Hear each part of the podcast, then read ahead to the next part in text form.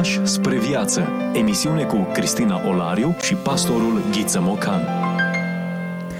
Bine v-am regăsit și astăzi la o nouă întâlnire. Suntem la sfârșit de an. E bine să ne facem socoțile ca la fiecare sfârșit de orice lucru și să ne gândim bine cum să începem. Nu poți începe bine dacă n-ai sfârșit un lucru sau dacă nu ai sfârșit corect. În uh, întâlnirea noastră ne este alături pastorul Ghiță Mocan, căruia îi spunem bun revenit. Mă bucur să ne regăsim chiar și la sfârșit de an. Ne oprim asupra scrierilor unui um, cunoscut citat de al nostru. Ar trebui doar să spunem câteva citate și le, ni le-am putea imediat uh, repera. Unul din citatele cele mai cunoscute este Ne-ai făcut pentru tine, Doamne, și neliniștit este sufletul meu până nu-și va afla odihnă întru tine. Sfântul Augustin, am citat din Confesiuni. Un nume reprezentativ. Așa este, mai ales că am tot citat din el și la dialogurile anterioare cu care am pregătit uh, sărbătoarea nașterii Domnului și acum, ca să rămânem, nu, fideli acelui așa autor antic, să cităm și în ultima emisiune din an. Sfântul Augustin s-a născut în anul 354 și s-a stins în anul 430. În Africa, mai exact în Algeria de astăzi. Deci Sfântul Augustin, sper că nu spun o așa de mare noutate, a fost un algerian. Așadar să avem uh, o anumită uh, considerație, poate suplimentară, față de Algeria și toată istoria ei tumultoasă.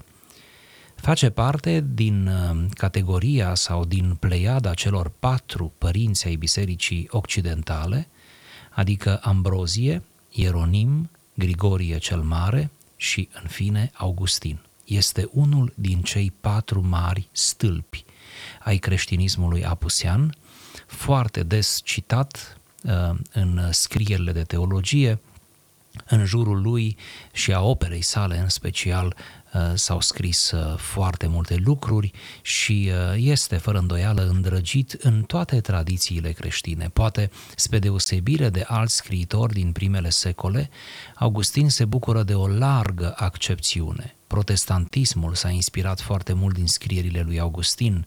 Martin Luther recunoaște uh, fără îndoială o adeziune Uh, nețărmurită față de gândirea lui Augustin, Calvin la fel, uh, protestantismul în general, neoprotestantismul de asemenea. Deci Augustin reușește să fie prin felul în care a scris, poate și din cauza că a fost atât de confesiv, atât de vulnerabil, atât de deschis, reușește să fie uh, îndrăgit și să hrănească mințile și sufletele atâtor generații de după el.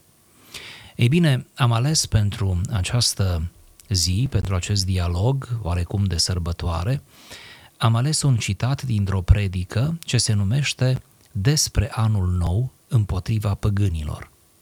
Sigur că vă veți întreba ce legătură are în anul nou cu păgânii. Trebuie să explic foarte pe scurt, apoi promit să am această mică lectură. În perioada primelor secole, în special în secolul IV, secolul V, în vremea aceea de libertatea creștinismului. Creștinismul a trebuit să poarte făclia Evangheliei într-o lume păgână.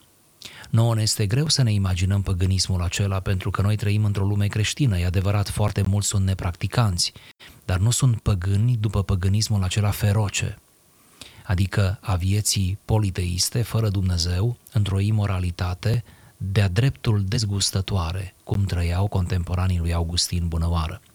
În general, părinții bisericii au avut această bătălie la nivel spiritual, mental, cu toate aceste cutume și cu presiunea teribilă care venea din partea păgânismului și se întrebau și ei mereu cum să fie relevanți și să poarte mesajul creștin înspre lumea aceasta păgână. Ei bine, una dintre sărbătorile păgâne cu care părinții bisericii nu s-au împăcat niciodată, ba din potrivă au avut o grămadă de precauții prin predicile lor, cum vom vedea și aici, uh, pentru creștini, a fost sărbătoarea anului nou, trecerea dintr-un an în altul.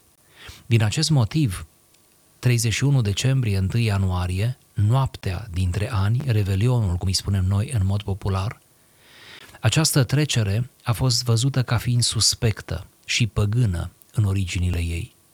Biserica încă de la începutul libertății ei și-a făurit un alt an bisericesc, cu începere din luna septembrie și nu de la 1 ianuarie.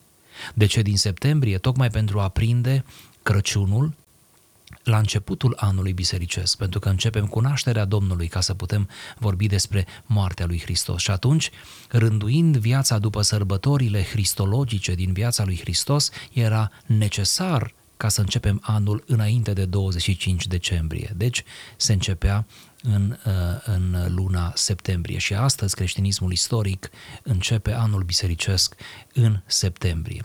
Presiunea însă a datei de 1 Uh, uh, ianuarie era teribilă. Și înainte de această dată, înainte de trecerea dintr-un an în altul, cam toți episcopii, predicatorii, cum vom vedea și la Augustin, erau foarte precauți și țineau predici pline de patos în care îi uh, conștientizau pe creștini, pe ascultători să fie atenți să nu se mânjească, să nu cadă din nou în lucruri imorale cu ocazia acestei sărbători și de asemenea să nu-și pângărească propria credință, să treacă peste această sărbătoare cu bine. Dar dincolo de toate explicațiile, poate se cade să citim în sfârșit fragmentul.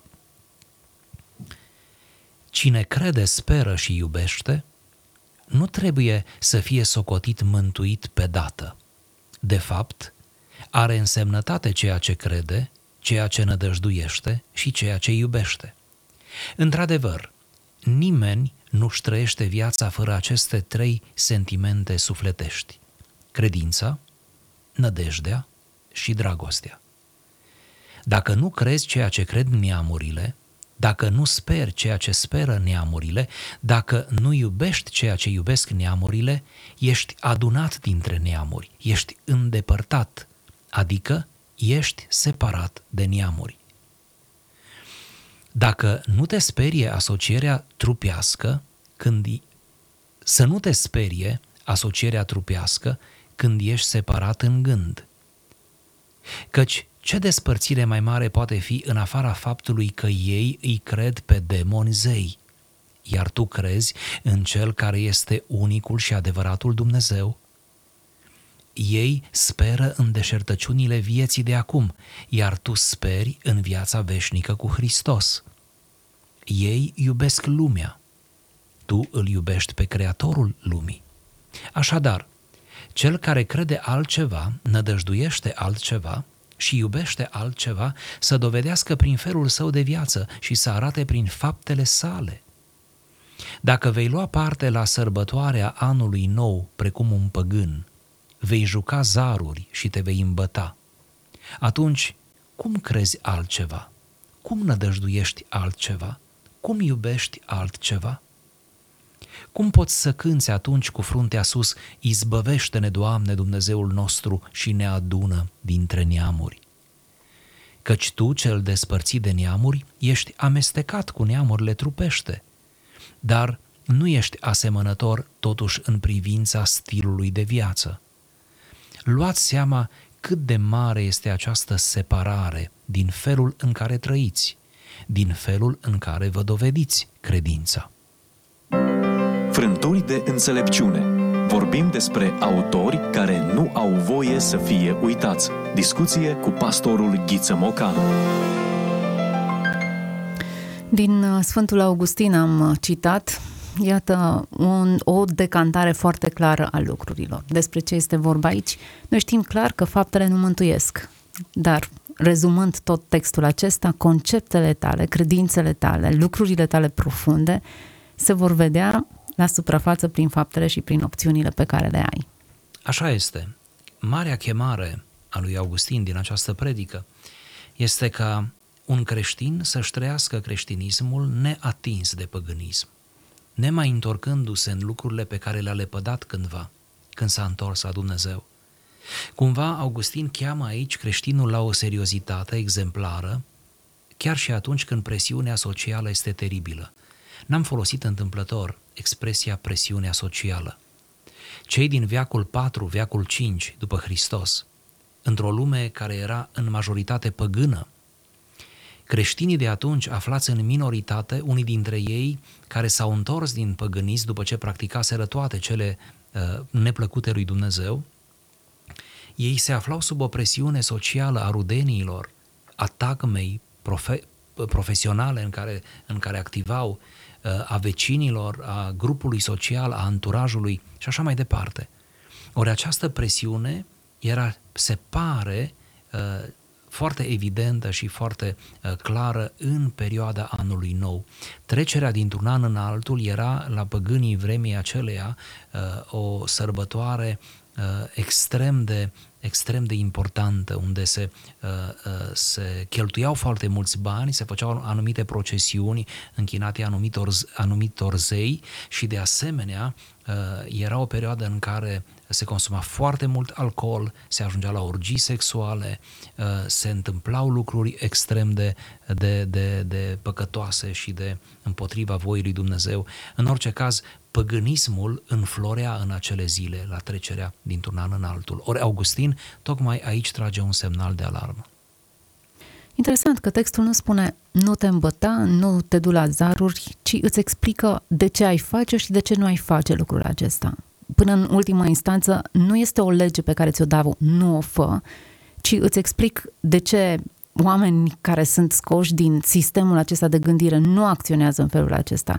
Lucrează la motivație mai degrabă și la înțelegerea poziției față de păcat decât la stabilirea unor reguli și unor legi exterioare. Așa este, ca un uh, veritabil păstor, Augustin încearcă să îl conducă pe om să-și tragă propriile lui concluzii cu foarte multă delicatețe. Creștinul acesta, care totuși se duce la sărbătoarea anului nou într-un mediu păgân, și se dezmață și se îmbuibă și se îmbată și pur și simplu face pentru o noapte tot ce fac ei tot anul, acest creștin are în el, în adâncul sufletului, încă ceva nerezolvat. Asta sugerează textul.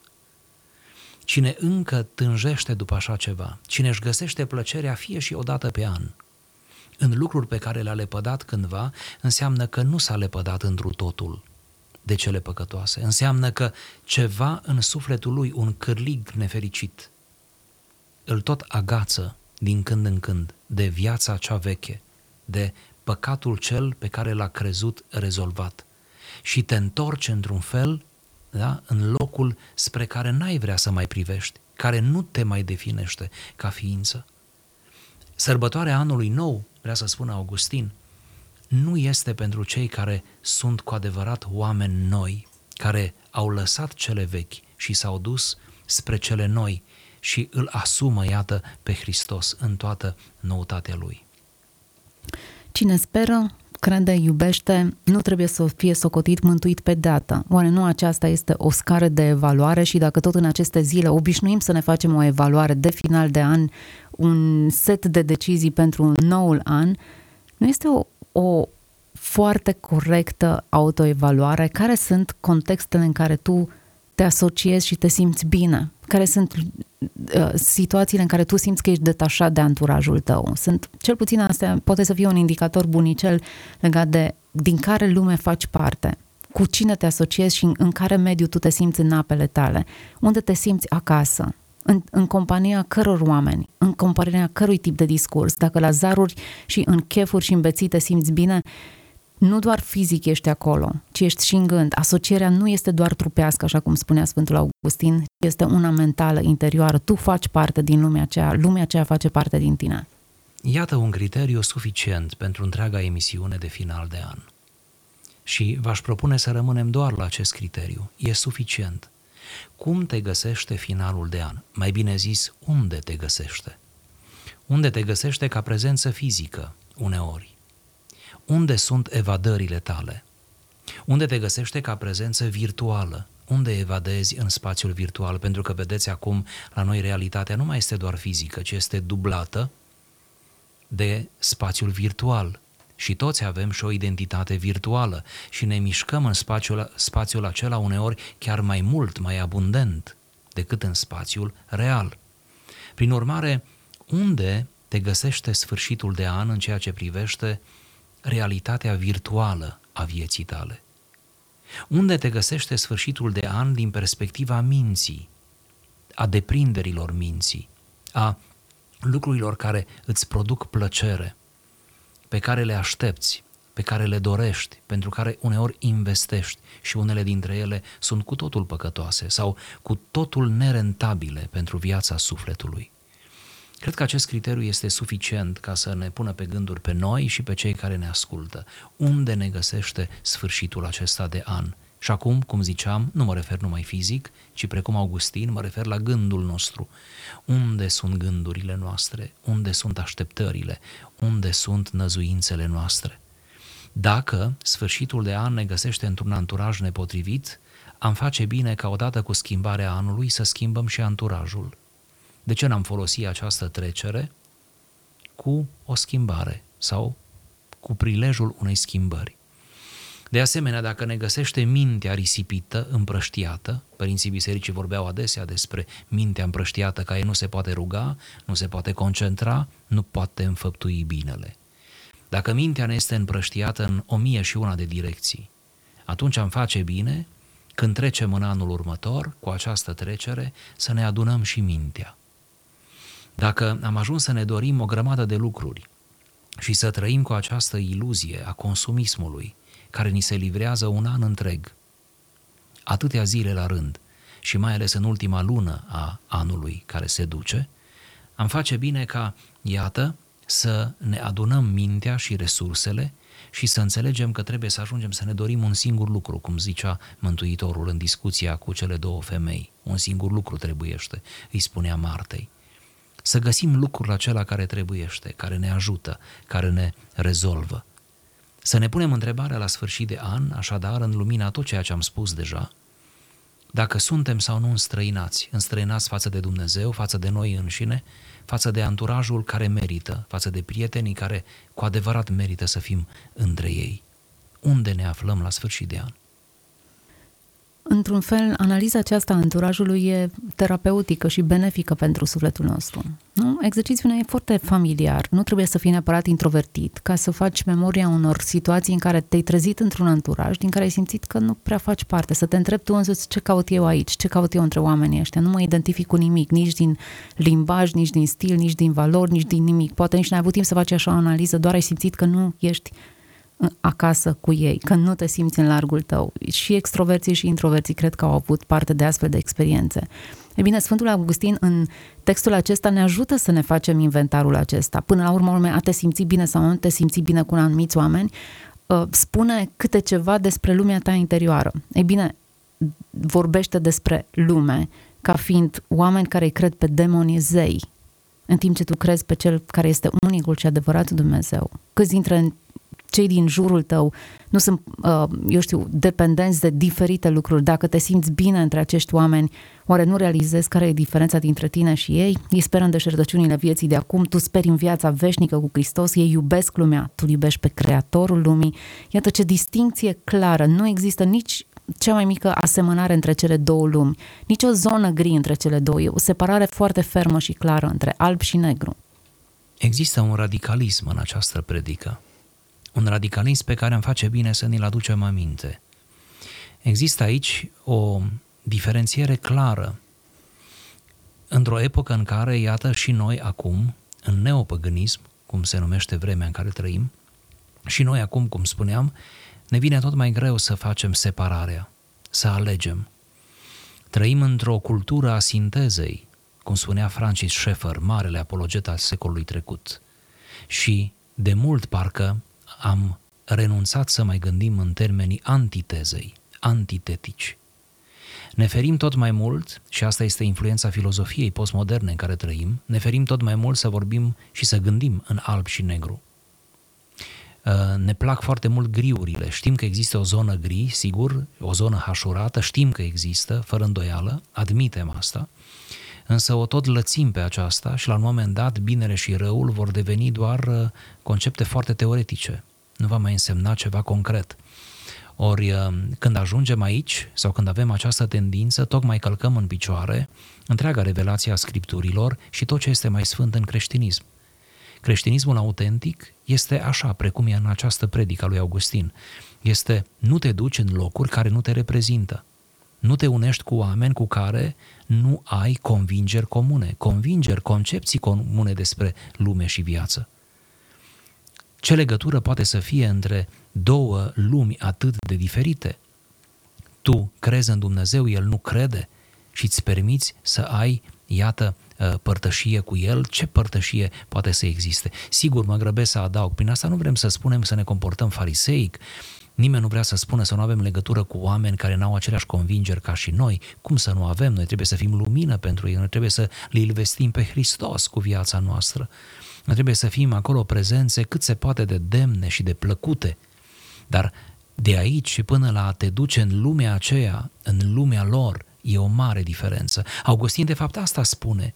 Nici măcar ocazional, nici măcar de anul nou, e o dată în an, nu-ți permite să te duci în lumea de unde tu nu faci parte, de unde te-a izbăvit Dumnezeu. Nu te duci pentru că te vei întina în lumea aceea în care te duci, dacă te duci, tu nu vei reuși să duci sfințenia lui Dumnezeu. Tu nu vei reuși să transformi într-o noapte, într-o ocazie, tot cadrul acela păgân și dezmățat, să-l transformi într-un templu pentru Dumnezeu, într-un loc al sfințeniei. Nu vei reuși pentru că ești unul, pentru că ești slab, pentru că e prea puțin o noapte de petrecere sau o zi în care ești acolo. Așa că nu te du, nu hrăni această iluzie. Tu nu vei duce binele într-un spațiu al răului dezlănțuit. Nu vei duce moralitatea într-un spațiu imoral și vorbim aici de o imoralitate uh, uh, dusă la extremă, ci din potrivă, tu te vei murdări. Vei ajunge să faci lucrurile pe care ei le fac și dacă nu ajungi totuși să le faci, îți vei amărâ sufletul precum Lot în Sodoma și în Gomora.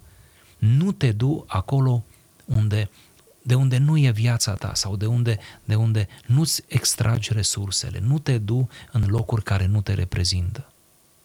Foarte bună această mențiune. Nu știu exact în contextul actual cât și unde se mai pot duce oamenii, dar cu siguranță virtual se pot duce multe locuri și se pot modifica foarte mult percepțiile și parametrii noștri în funcție de aceste locuri vizitate chiar virtual.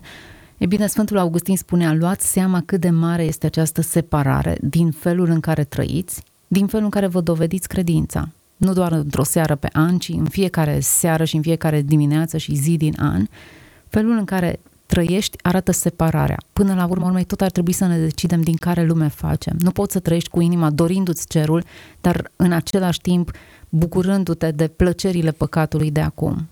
Așa este. Și ca să fim poate și pozitivi, nu numai uh, uh, negativi, să zic așa, aș spune că există două zone sigure pe care ar trebui să le păstrăm mereu sigure în ceea ce privește anturajul și buna desfășurare a vieții noastre de credință.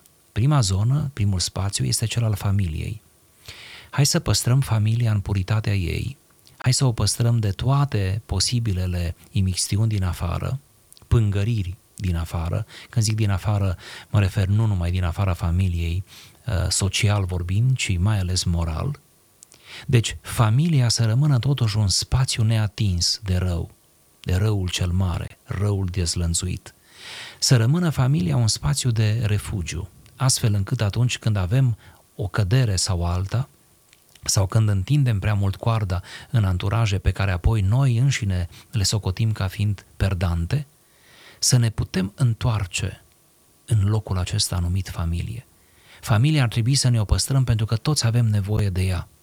E spațiul în care ne întoarcem din căderile noastre, dar și din marile realizări, marile bucurii din sfera socială, ne întoarcem și cu inima rănită și cu inima bucuroasă tot în familie. Deci familia să rămână un spațiu pe care să-l păstrăm, pentru care să luptăm. Unitatea din familie, armonia, duhovnicia familiei, etc. Celălalt spațiu este biserica. Biserica înțeleasă în varianta ei locală, pentru că tot ce avem este biserica locală. Mă refer tot ce putem cuprinde noi cu mintea și cu trăirea este biserica locală. Noi nu putem trăi da, la propriu în Biserica Universală. Să ne raportăm nu, la întreaga biserică de pe întreg pământul. Noi avem doar conștiința Bisericii Universale, dar continuăm să mergem la biserică într-un loc, anume, la o adresă, într-o clădire. Ne întâlnim cu un anumit număr de oameni, nu? Cam cu acei oameni, cu aceiași oameni, tot anul, cum și cu ei împreună trecem dintr-un an în altul. Prin urmare, această comunitate locală, anonimă, aceste întâlniri care se vor a fi cât mai duhovnicești cu putință, spațiul acesta, și acum mă refer nu numai la spațiul fizic, ci la tot ce implică adunarea noastră împreună, spațiul acesta al bisericii ar trebui să-l menținem precum familia ca un spațiu sigur, ca un refugiu spiritual. Cred din suflet și sper să nu fiu catalogat drept reducționist și habotnic, dar cred din suflet că o viață optimă de credință se duce în acest registru dublu, familie și biserică, în această pendulare fericită între cele două. Iar pe lângă aceste două instituții, nu mă deranjează să le numim instituții, spații sacre, pe lângă aceste două instituții, toate celelalte instituții ale statului, ale modernității noastre, trăim într-o epocă a instituțiilor, inclusiv instituțiile legate de media și care ne furnizează nouă informații de tot felul. Deci toate celelalte instituții, în afară de acestea două, sunt mereu secundare. Noi trebuie să le, să le menținem într-o poziție mereu secundară. Le lăsăm să contribuie la viața noastră, avem nevoie de ele, dar privim întotdeauna totul într-o manieră foarte vigilentă, da? cu foarte multă precauție, văzând în toate celelalte instituții, văzând ceva nesigur, ba chiar uneori ceva ce ar putea să ne smintească în calea noastră și în viața noastră de credință.